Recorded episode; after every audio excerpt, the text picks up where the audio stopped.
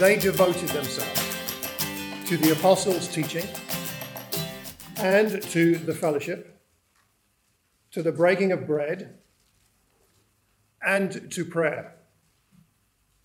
Everyone was filled with awe at the many wonders and signs performed by the apostles. All the believers were together and had everything in common. They sold property and possessions to give to anyone who had need. Every day, they continued to meet together in the temple courts. They broke bread in their homes and ate together with glad and sincere hearts, praising God and enjoying the favor of all the people.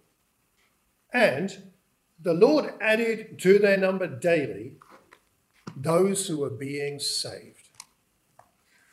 One inspiring vision of what it meant to be the first gatherings of the first Christians. Thank you, Simone. Isn't it great to have Simone back? Yeah. Back.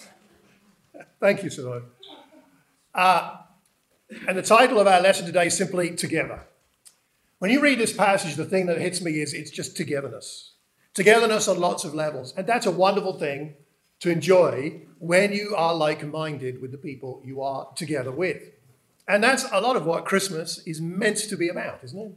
That sense of togetherness with people you want to be together with. By the time you've spent four or five days with your relatives, you're not quite sure if you want to stay together with them much longer, but there is, there is some joy of a few hours or days together. I'll enjoy uh, that togetherness. And there's a special time of year. And I do think, although dates and times on some level are artificial, in another sense, God seems to have built rhythms and seasons into our lives and our, our world. And this is one of those times of year, I believe, it's worth taking time to reflect, to refresh, and sort of restock your convictions so we can move forward with purpose. So just before Christmas, I did something I do every year, which is to take what I call a Sabbath day to go away and pray and read and think about the, my life. And so I went to somewhere in Bedfordshire, up on a high hill, where I was sure I would see great views over the English countryside. and that is all I could see. Uh, I could see a few birds and sheep uh, uh, and, and the fog. Uh, but I had a great time last week just out in the wild, just praying and thinking, and then going to uh, a place where I could sit down and write down reflections on the year and then thoughts about the year ahead. That's a, a helpful thing sometimes to do. Uh, most of you here know that my mother died earlier last year. And so part of the uh, time I spent this year was to go and visit my uh, family in Kent and the graveside uh, for my mother there. And it was good to do that. It was uh, not the easiest Christmas in some respects, being the first Christmas without my mother. And uh, some of us here, like George, can, can relate to the idea of having lost someone, Stefan and others. And our prayers are with Tunde and the family, as Tunde's lost his father. It, these things are meaningful, but have their challenges. And so it's important to mark these things. Um, but uh, so it was good to do that down there. And I spent time down there with, I'm just flipping around, where I go forward one. There we are. Uh, so on the right, uh, Penny and my daughter Lydia and my father were very brave this Christmas because they let me cook. Uh, so that was our Christmas lunch uh, together on the right and on the left. Uh, this last week, uh, we went to visit my uncle who lives in Essex. We took the family, various bits of the family, all met up in a pub in Essex uh, uh, for a Christmas lunch for my uncle who can't travel. And so um, I really appreciate a friend of mine posting about the fact that my father looks so young. I think the on the left there, the thing is, it means that I must look quite old, I think. I, am not quite sure how this all works. But it is uh, it's wonderful to have a special time of year to get refreshed. That's what I want to talk about today, Today is about how togetherness in Christ refreshes us. And I pray that we'll be uh, refreshed by that. Now, question for you. So, do you know what January is named after? Do you know why January is called January? Yes, we have a, a someone at the back. Janus. Okay the Roman god who had two faces, Janus, yeah? And I need my water. So the idea is he faces forwards and faces back. The two faces, so backwards and forwards, of January looking back on the year just gone and looking towards the year ahead. it's probably not a good thing to be two faced, but this idea of looking back and looking forward is deeply embedded in our, in our culture.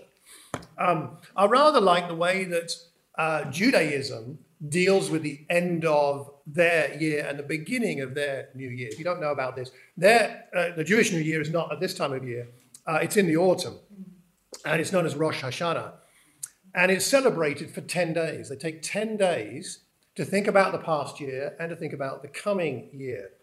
And those first 10 days of the new year, so we, in a sense, we'd be in this phase now, that for those first 10 days of the new year are set aside for what they call internal cleansing. Internal cleansing. That's not, that's not something physical, that, that's, that's spiritual. Seeking God's forgiveness for, uh, for the wrongs committed in the past 12 months.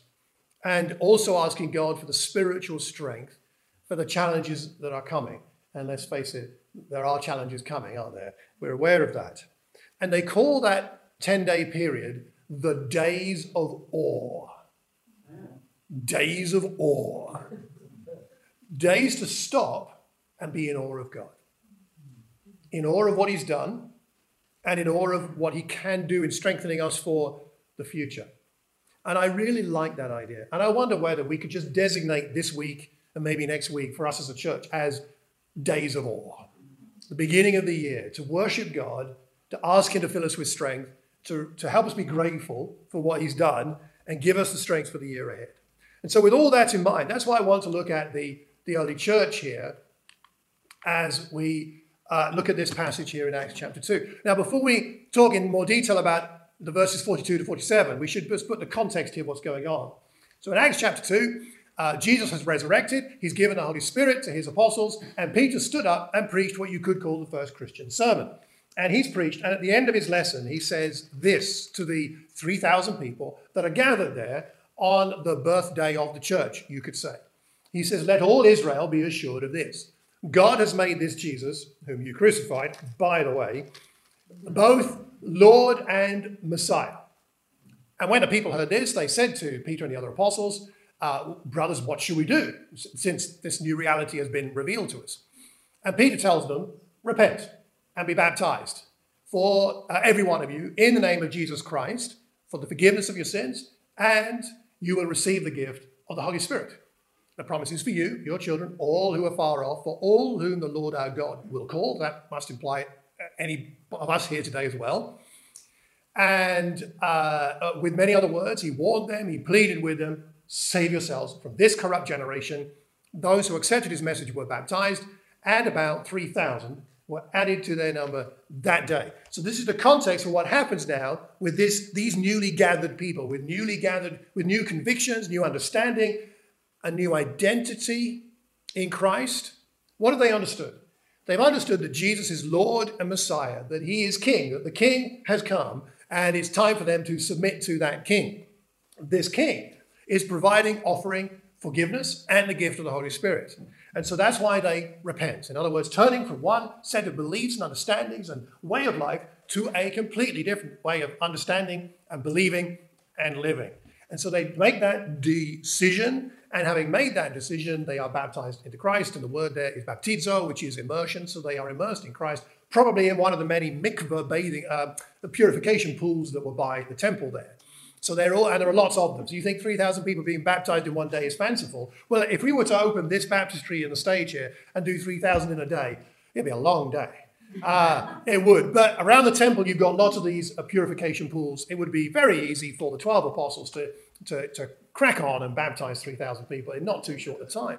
So here you have 3,000 dripping wet people with a completely changed mind about who they are, who God is, what God is doing, who Jesus, oh, he got crucified, and it's our fault, oh dear. All of this has now blown their circuits. And you could forgive them for being rather confused because most of them had never heard Jesus.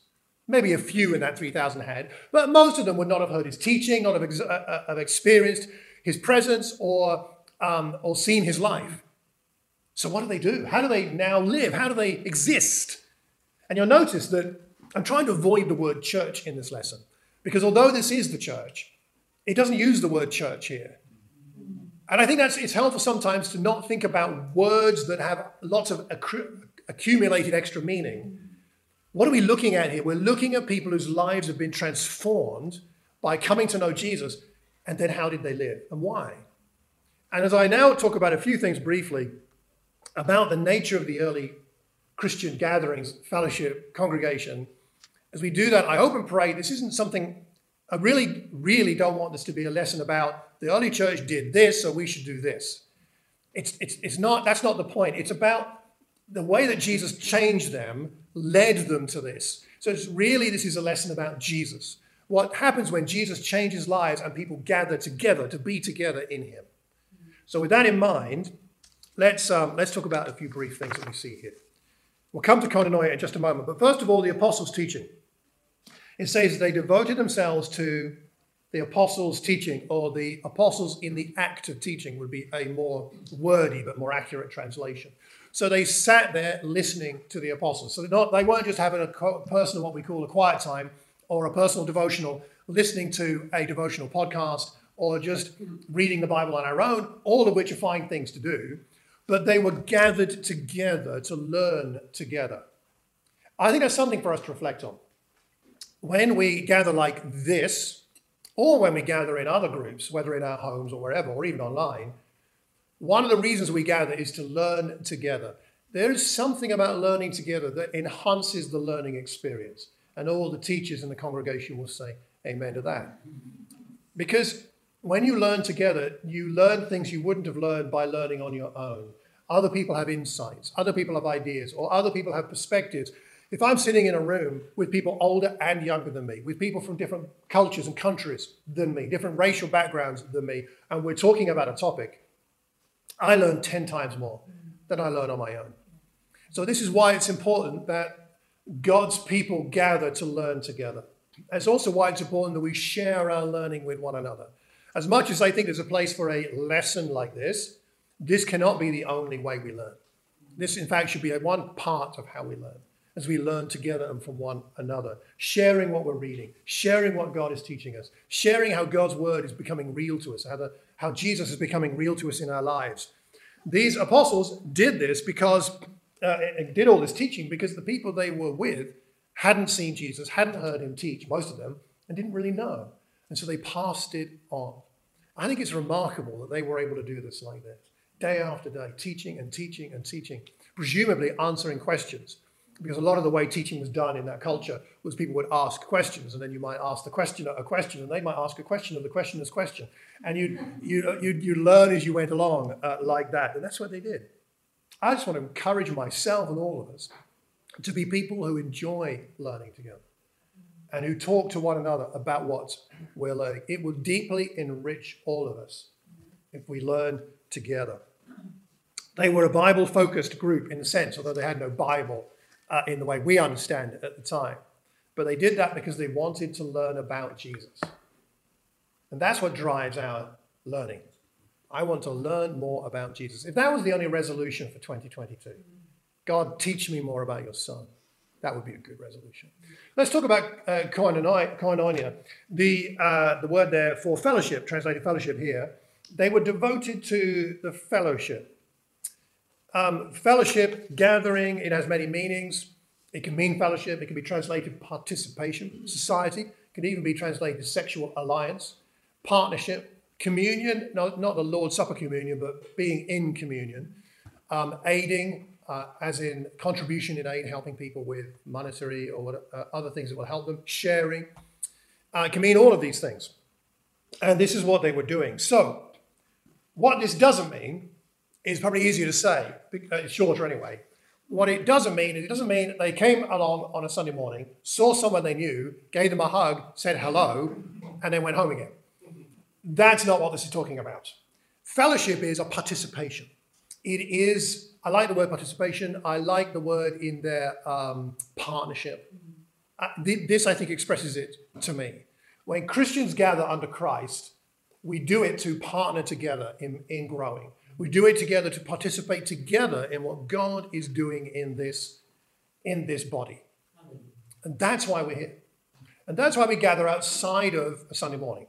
We do it so that we can continue to grow and learn uh, together. It also conveys the idea of eating together, which is also mentioned uh, in this passage. Eating together as well. Uh, the word also it comes from the word meaning common, and we see that they have everything in common in this passage. And that's not to say that communism is a political reality we should be imitating, because what they did, they did that to meet specific needs. So it wasn't a political um, doctrine, it was a practical way to make sure that no one was needy if, if that need could be met by the community. Having things in common. Here's the thing that arises from that we can't practice that unless we know each other's needs. So there's a certain level of vulnerability which is vital to Christian, true Christian fellowship. By vulnerability, I don't mean um, sharing everything with everybody every time you meet them, and just pour it, you know, like that's not what we're talking about here. There are some things that depends on the context of who you're talking to about what you might say to them, but it does mean not hiding things, not shutting things away in a cupboard and saying, well, you know, that's not very important. We we we got to be. There's a phrase some people use about this kind of thing: doing life together. Doing life together, not doing just singing together, good as that is, not just doing being here together, though that's good. Doing life together. That's fellowship. That's Christian fellowship because that is how Jesus was with his followers. They followed him, walked with him, did life together.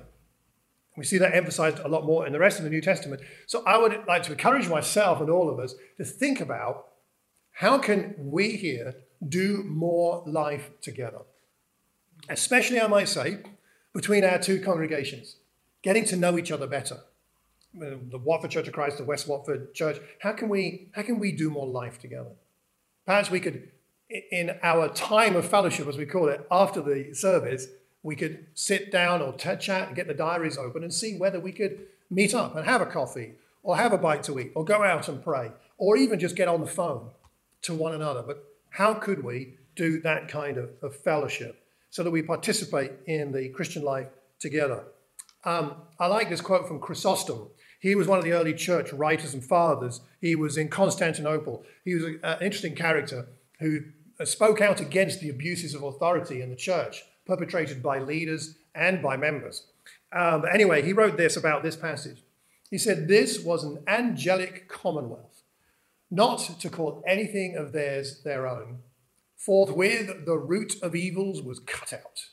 None reproached, none envied, none grudged no pride, no contempt was there. The poor man knew no shame, the rich, no haughtiness. No haughtiness here, people.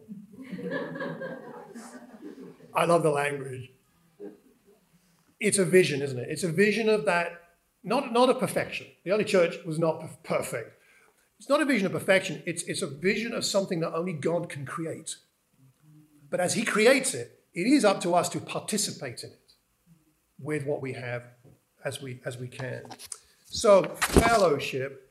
Um, yes, one scripture I'd like to share is from Malachi. This is jumping around. Go to that one. There we go. Malachi three. The prophet Malachi has a good go at the people of Israel. You can read it later.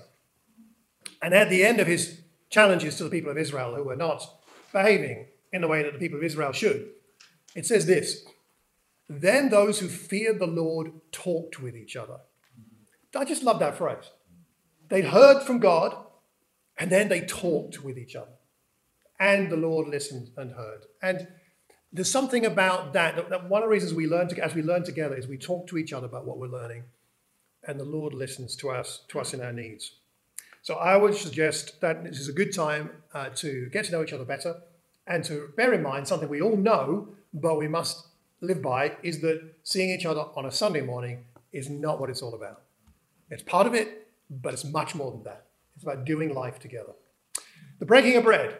Um, this is jumping around, never mind, I'll leave it there. The breaking of bread, and eh, eh, they're devoted to this. This is almost certainly the Lord's Supper, as we would call it. Um, it could refer to eating in homes, meals, and that kind of thing as well. But the fact that it's singled out like this and named like this, it is the phrase that Luke tends to use in Acts and in his gospel for the Lord's Supper. So it's the Lord's Supper. It was very important to the early church. It's important that we take communion, as we call it, regularly. and that we do it in a way that honors God. And I would suggest this I wonder whether we might want to do um, impromptu and informal communions together from time to time. Not just on Sunday morning. And nowhere in the Bible does it say you can't have communion except on Sunday morning at 11 o'clock. It's just not there. And when you look at the way that Jesus dealt with the two people on the road to Emmaus, and go back and have a look at that at the end of Luke's gospel, that wasn't on a normal, regular church service situation. That's a kind of Lord's Supper. It certainly happened on Sundays. We're sure of that from the book of Acts. But why should it be restricted to that? How, why not have a little gathering where two families come together and do, have a communion together, have a Lord's Supper together? Maybe it's something we could expand on, experiment with, because it's such a special thing to be able to remember what Jesus did for us. The breaking of bread and prayer. Prayer here is more probably more accurately translated the prayer or the prayers. It is plural. And that's because it's communal. This is congregational prayer. It's not personal. There's plenty of personal prayer, but this is about congregational prayer, or if you like, people coming together to pray. Uh, in the book of Acts, we see prayer mentioned so many times, and that's a fruitful Bible study, is to look up the word prayer in the book of Acts and see the way in which the early church and early Christians prayed. I won't go into that right now in more detail, but again, I'd like to encourage us all to pray more together. Whether it's two people, ten people, or all of us. I think it would be a good thing to do. And maybe, like me, you might want to think about taking what I call a Sabbath day. Take a morning to go off and pray. Uh, if, if you've got young children, perhaps you can swap children halfway through the day. And uh, I mean, swap your own children with each other, not swap them for other children. but just swap partway through. Perhaps one of you takes the morning and one takes the afternoon. Just go. If you want ideas, I've been doing this for several years. Then I'm happy to share that with you. But how about some special time in prayer, maybe with somebody else? Days of awe. Days of awe. Let's have some days of awe. I want to read now a paragraph from a book by Michael Green called Evangelism in the Early Church. The impact of this motley crew in Acts 2. He said it was a small group whom Jesus commissioned to carry on his work and to bring the gospel to the whole world. They were not distinguished, they were not well educated, they had no influential backers. In their own nation, they were nobodies. And in any case, their own nation was a mere second class province on the eastern extremity of the Roman map. If they had stopped to weigh up the probabilities of succeeding in their mission, even granted their conviction that Jesus was alive and that his spirit went with them to equip them for the task, their hearts must surely have sunk. So heavily were they weighted against them. How could they possibly succeed? And yet, they did. This inconsequential, not particularly gifted group of people in an unfashionable part of the world, in an oppressed nation, went on to change history. It's because of Jesus, and it's because of what Jesus had done to them and for them, galvanized them into a together life that the world had never seen before and has never seen the like since. There is nothing like the local church. There's nothing in the world like it. There's no society, there's no club, there's no other organization that is like the early church, like the, the gospel inspired church when it lives together. The danger to the church is not generally false teaching. That's a problem, but that's not really the major problem. The major issue for church's survival and healthiness is whether one another we will devote ourselves to one another under Christ. If we do that, God will sort out all the bumps and wrinkles and challenges that come along. It's our call to be devoted to the right things. May I challenge myself and all of us here to devote ourselves to the right things this year. Let's devote ourselves to the apostles' teaching. Let's devote ourselves to the fellowship. Let's devote ourselves to the breaking of bread. Let's devote ourselves to the prayers. And let's see if what God will do is not what he did then adding to their number daily those who are being saved, creating awe among people who saw this. I'm going to conclude with uh, reading a prayer, and then I think it's Ava's going to come up and pray for us. Is that right? Yes, Ava. Good. Before we take bread and wine. But let me say one more thing before I come to that last bit. this is why I want us to I want to cancel our normal Wednesday night meetings in January. I want to create space for us to take initiative to go and gather with somebody else and find somebody, maybe two or three people, to meet with a couple of times this month to practice at least one of these four things the apostles' teaching, the fellowship, breaking of bread, and prayer. You can do all four if you like, but do at least one. Twice this month, I would like to encourage us and challenge us to find somebody to do these with twice in the month of January. We'll see about February. But let's do that this month. And if you've got, you feel like you don't know people enough and you don't know who to chat, to meet up with, come and chat to me and we'll figure something out. We can work that out. But let's do something different this month. Days of awe.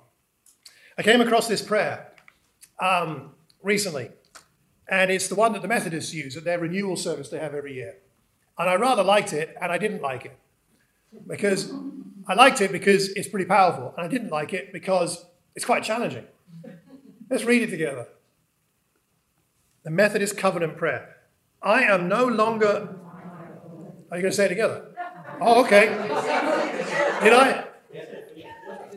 Actually, the whole title of the sermon is together, isn't it? Okay. Good point. Good point. Okay. Missed something there. Okay. Let's say it. All right. Let's say it together. Right? The Methodist Covenant Prayer. I am no longer my own, but yours. Put me to what you will. Rank me with whom you will. Put me to doing. Put me to suffering. Let me be employed for you or laid aside for you, exalted for you, or brought low for you. Let me be full, let me be empty. Let me have all things, let me have nothing. I freely and wholeheartedly yield all things to your pleasure and disposal. And now, glorious and blessed God, Father, Son, and Holy Spirit, you are mine, and I am yours. So be it. And the covenant now made on earth, let it be ratified in heaven. And the church said, Amen. Amen. Let it be so. Let us be devoted. Let us see God work. What an exciting year we have ahead of us. I'm going to ask Ava to come and pray. And then we'll take bread and wine, which will remind us of what Jesus did and strengthen us for his work that he's got in mind for us this week.